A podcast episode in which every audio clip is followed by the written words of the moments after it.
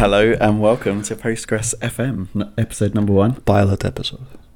pilot episode. Yeah, I'm Michael. I'm from pgMustard, and I'm joined today by. Nikolay Samokhvalov, don't try my last name unless you have uh, Russian or Ukrainian roots or Belar- Belarusian roots. So, yes, I'm Nikolay from Postgres AI. Wonderful.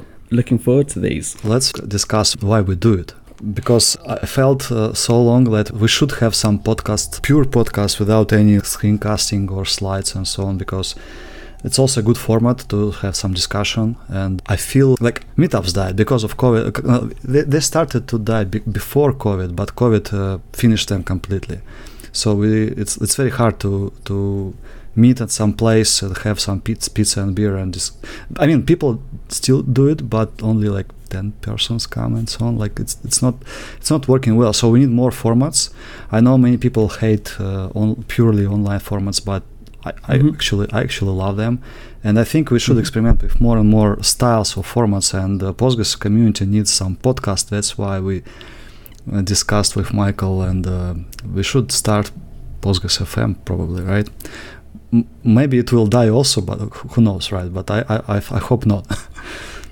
why why Yeah, do you do it? Yeah, uh, well, I, I love podcasts in general. I love them for learning. I find them really helpful. I can I can listen to them at times where I can't watch a video or I can't attend an event. I find them really helpful in terms of learning, but also getting to know people in the community, getting to see different guests, getting to hear interesting conversations between people that I probably wouldn't be a part of generally. So I love them as kind of uh, an insight into something that you're not necessarily familiar with already, or a way of keeping up with people that you don't talk to all the time. Like that's quite a nice format as well. But yeah, basically, thought it would be interesting. I thought I would like to listen to this. Right, I would like to listen to a couple of people talking about Postgres each week, or t- discussing something that is, you know, super interesting or controversial or not yet decided or a common issue that people see all the time something that i've just hit or might be able to avoid hitting in future that kind of thing Right, I, uh, the same. I, I'm just tr- sometimes feel, trying to fill gaps when I like walk my dog or I'm in an airplane. Just I have some time and I want to not just some entertainment but something useful. And podcasts is great for this kind of gaps to fill. Right, so yeah, okay. Let's let's start with some topics we have. I I, I think we like in general we will try to uh, talk more about performance, but maybe not only right. But definitely about Postgres. As yeah i think always about postgres i think based on what we focus on we probably will end up bringing performance topics more than most would but equally i think we're we're open to suggestions from other people as well as to what what you'd be interested in, to, in hearing about so yeah we're very open on the topics front My opinion about performance, it was surprise to me, but I think not everyone is interested in performance. Not every engineer who, who writes a SQL is interested in performance. This is discovery I, I made. Like it's like it, it feels like the most interesting part, like scale, scalability, performance, the, these kinds of topic. But I, I found many people not just interested; they just need some query to work and return proper results, and that's it. So, like, I, I, I wish everyone to be interested in performance, but anyway, let's let's start from with the first topic. Well, I'm interested in that one actually. Do you find there's a pattern as to who cares and who doesn't care so much, or is it that they they only care if it's below a certain threshold, or is it that they care about one thing way more? I think we, yeah, I think we're moving towards one of the topics we wanted to discuss, and th- Yeah. the word the word threshold is like is good here.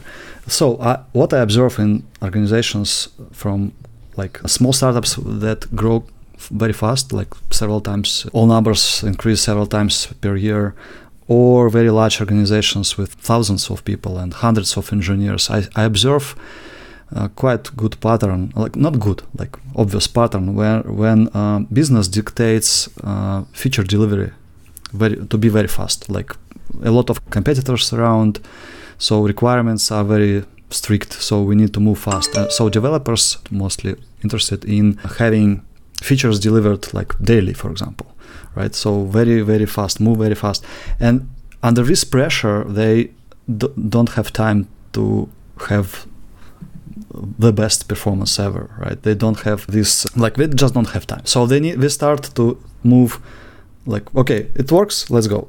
And but the problem is who defines this threshold like who, where is the minimum and who checks it? How how to check it? It's, Yeah. it's usually a problem. So sometimes you observe very good performance when you develop the feature but when you deploy it it's not good. Or you deploy it also good but one year later nobody touched this code. It, it, it left unoptimized.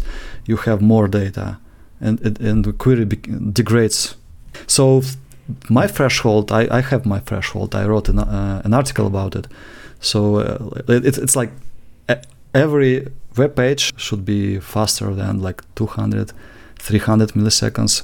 One second is ma- absolute maximum. Uh, and since we consider a page or api request of course. And since every page or api request may consist of multiple sql queries it may have zero but sometimes we have dozens of queries. It's not good. Sometimes we have like a loop with queries. Of course it's not good but in general it means that like if we have requirement for a web page to be not not longer than one second it means that general requirement for a sql to be not longer than dozens of milliseconds. And also my article also describes where this number comes from. Where does it come from? Uh, human perception it's like 200 milliseconds uh, reaction of any human. Plus minus Yeah. 50 maybe. So if you put press some button you expect a reaction below 200 milliseconds better 100 milliseconds Yeah, I think Right. I've heard. Is it uh, below 100 milliseconds? It feels instantaneous. Anything Right. above that, we can perce- Right. we perceive some delay, even if it's not instant. Yeah. So I, I know exactly where you're coming from, and that makes a lot of sense. So que- I guess the question is: Do you see a lot of companies that generally have way worse than that performance uh, and still don't care? Of course. Well, yes, yes, yes, a lot. So, uh, if users don't complain, uh, oftentimes we just don't care. Like we have we have some functionality, it's working, but we have so many things to create, to compete with others, right? To to expand, to grow. So if users don't complain, sometimes you see some pages or API requests are, are above one second in duration, and nobody cares. You can see it in, from logs actually. You can check if you have, for example, log min duration statement longer than one second, for example. And here we can discuss percentiles, right? So not only every query should be below one second or below 100 milliseconds. We say 99% should be below, right? So any big project should talk in these terms. But uh, sometimes we have a lot of slow queries and nobody cares until big feedback loop works. Big feedback loop is, is when a lot of users start to complain and management understands it's a big problem. Or churn, even, right? Like you hear some users complain, but you realize that it's the ones that are churning that are the ones complaining. They're the ones that are, Well, yeah. you know, it's real dollars that are being affected. Or, you know, e commerce, maybe your conversion rate on the pages. that E-commerce no, knows how to measure every Yeah. every second of downtime or at least minute of downtime. So yes, D- degradation is tricky in terms of how to measure it in dollars, but also maybe it's possible. I think it's possible. Again, if you check slow slow query log, usually a lot of things are happening. I mean, in, in a large a large company or a large project, a lot of uh, bad things. I mean, if if you have luxury to to get a few weeks for optimization, there is always in a large project to to fill them with optimization, right? but yeah, it's it's a decision Like from management. Let's optimize and be prepared for further growth. Yeah. So I've seen some exceptions that I guess I think you're probably. I've read your post and I think it's great. I think you're probably accounting for them because they probably fall a little bit into the analytical uh, workloads. But some applications almost do analytics as OLTP, so they might be an analytics product. And if they let you set a few filters and it takes a few seconds to load, sometimes that's acceptable from a user. But that seems like the they those seem like the exceptions where the user understands that it's doing something complicated or data heavy behind the scenes. And if they're if they're waiting for that on a one-off basis and it's only a few seconds, they seem okay with it. But yeah, Yeah, I think some- that's probably only at the exceptions. Some complex search, uh, it may it may may be okay, but usually the question is what will happen in a few years when we have when we will have a lot of data, much more data than today. If today we have 10 terabytes, in a few years we might have 50 terabytes. What will happen? So if, if it Yeah. takes three seconds today it may be already above 10 seconds in future and of course like eh, well people usually are okay to wait a second or two during performing a search uh, from my opinion but still not good we should optimize Yeah. And the examples I've seen where you mentioned people scaling and having problems there. Sometimes these startups they bring on a customer who has three, four times more data than all of their other customers combined. You know, when they're in a, an early phase, that's not that unusual. And if they haven't tested, sometimes well, performance drops off a cliff or some, something goes badly wrong. Uh, we've seen that a few times. So it's yeah, super interesting uh, to think of pla- like planning ahead, but most companies don't seem to because, as you say, it there has to be a focus on feature delivery and you know investors need updates and their customers want certain things delivered in certain time frames that kind of thing yeah well so what can we do what can we do to help people Well, first first thing to define some some thresholds, as you said. Maybe it can be defined in form of like if some SREs are involved, uh, they have some methodologies to control uptime and so on. So similar approach can be applied here. Like we can say we have good quality if, for example, 99% of all queries are below 100 milliseconds. We define it in form of SLO, service level ob- objective and we start monitoring it we start having uh, alerts if it goes down we perform also second thing we perform from time to time like at least once per, per, per quarter we perform analysis of current situation and also we try to predict future so like some capacity planning. Are we okay with numbers growing that, that we observe or we predict our thresholds to be broken already in, in next quarter? So th- this is like usual approach to growing project and then we should of course go down and uh, perform query analysis and optimization analyzing whole workload but it's a whole different topic probably we should discuss it separately.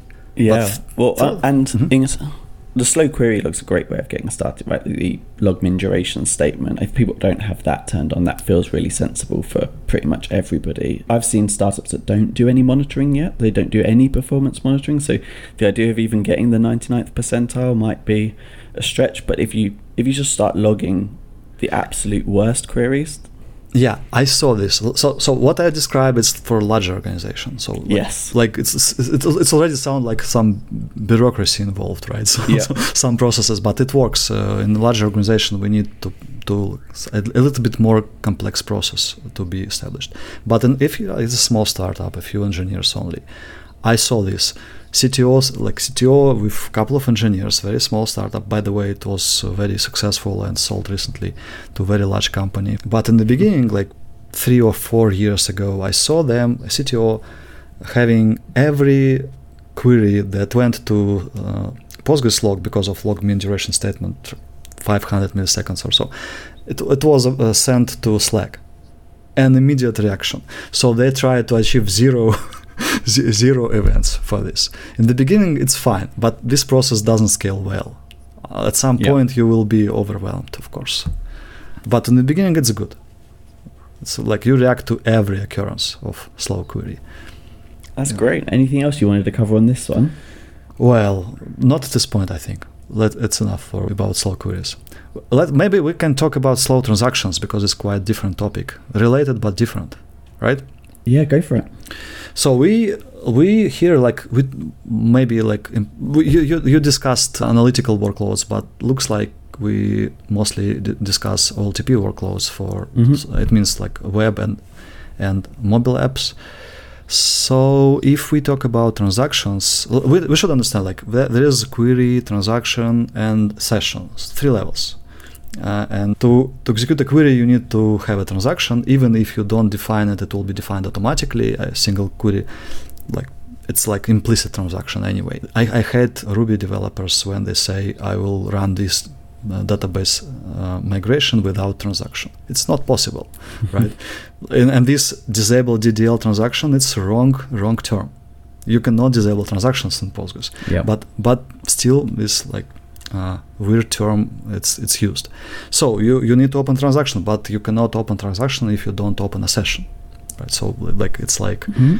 one inside another. And the problem with transactions, long transactions, is that they are two problems. First, if you acquired an, uh, some exclusive lock and keep it, it's always kept until the very end of transaction, either commit or rollback. So you need to stop otherwise you're still keeping it. So it, it means uh, you can block ad and second problem is auto vacuum you, if you keep transaction open even if it's read-only transaction and sometimes even if it's on a replica on a standby server if hot standby feedback is on uh, it means that uh, auto vacuum cannot delete freshly dead tuples right? So we block some auto vacuum work at least partially. But the first problem is the most um, like it can be seen immediately. If you keep long transaction and you can you can have a storm of locking issues. So this this means like ideally transactions should be also below one second. Right? Oh interesting yeah. Right? Because otherwise imagine you acquire the lock in the very beginning of transaction and someone also trying to acquire this lock so you updated a row and someone also tries to update the same row. And this happens in the beginning of your transaction. If you keep it longer than one second, you, you may block this session for longer than one second. So our previous topic will be broken as well. Right? So this this is similar thing. Th- that's why I always say when you split work into batches, try to find some batch size that will allow you not to exceed one second roughly. Exactly because of this. Right? awesome. So, what going back to the the folks that don't have much of this set up at all, um, what would you recommend them logging or monitoring? Yeah. Well, every monitoring should have monitoring for long transactions, and I see most of monitoring fails to, to have it. Just fails. Like they don't have it. They don't report what. Like we cannot. We open monitoring, and we cannot answer the simple question: What is the longest transaction? What's its duration right now? Is it five minutes? Is it one hour? We are interested in this.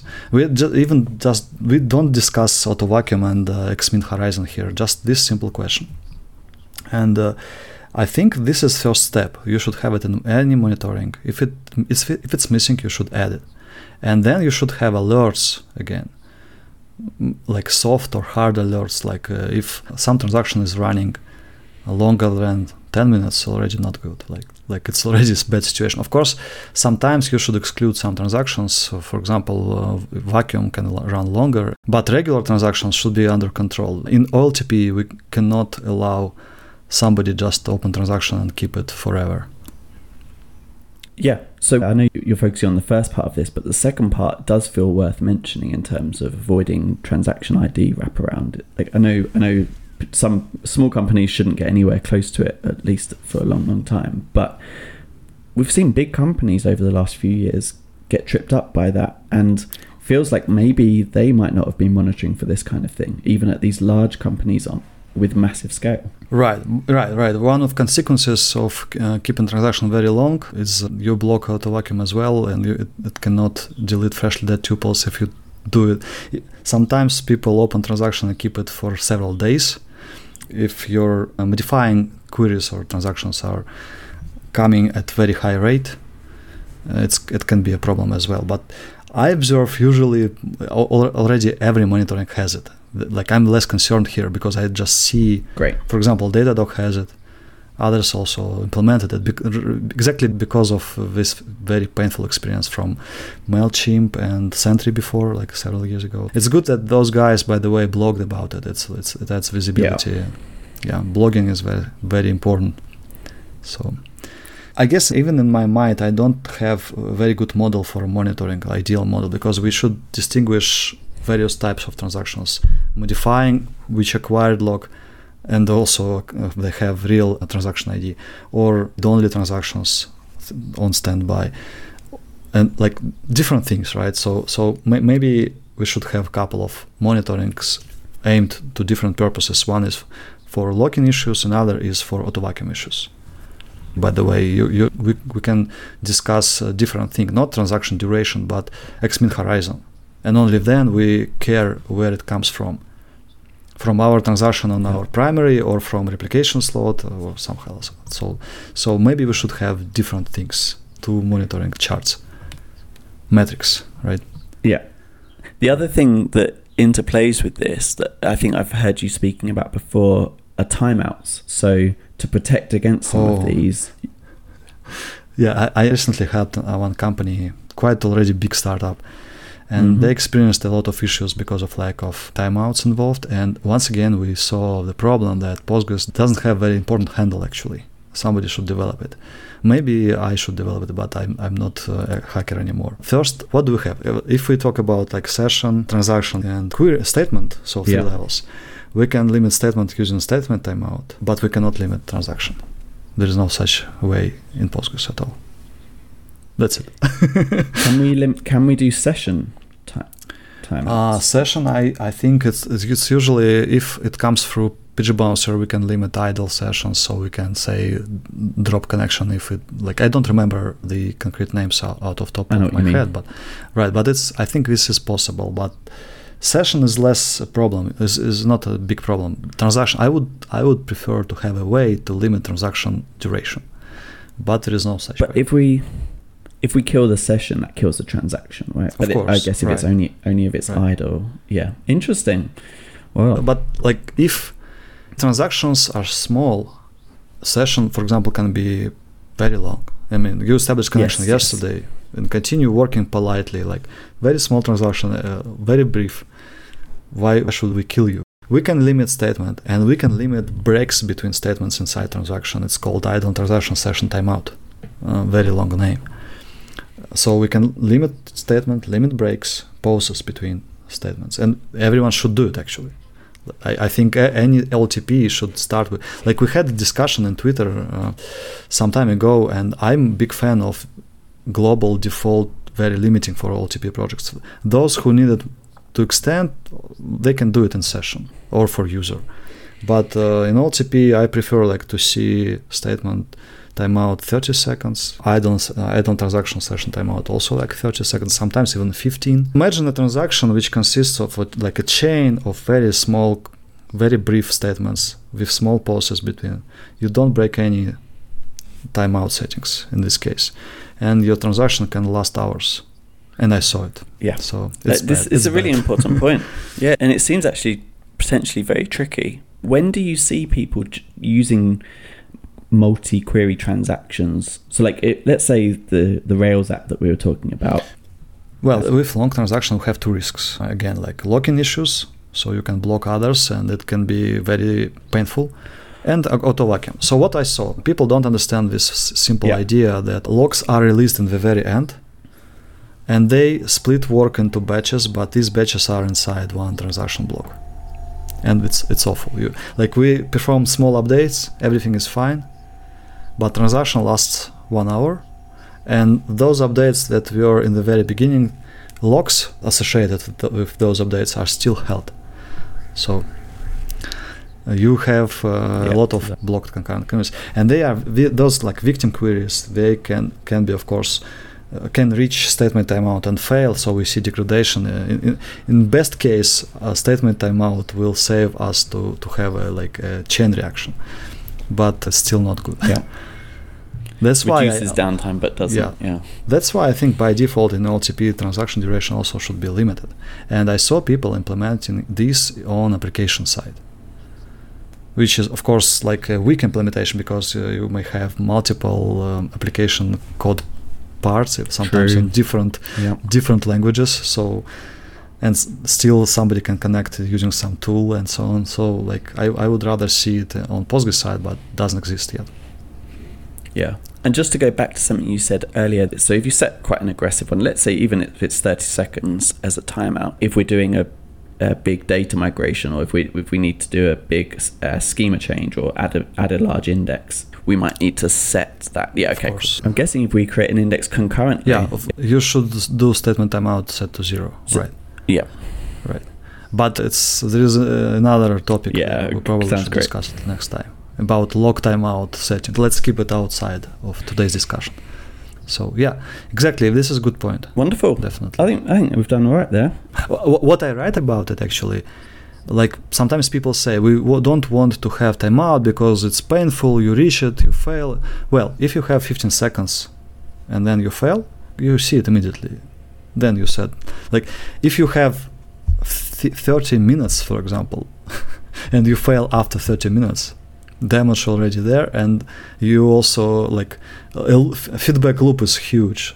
This is painful, but small statement timeouts are not that painful. People see them, people adjust settings, go. That's a really good it. point. I'd not considered that. The smaller painful it is. Of course, the user yeah. doesn't see what they're expecting to see, and there's a problem. But in the grand scheme of things, it's a much smaller problem than you'd have had if it had been uh, minutes or, or longer. Yeah, great point.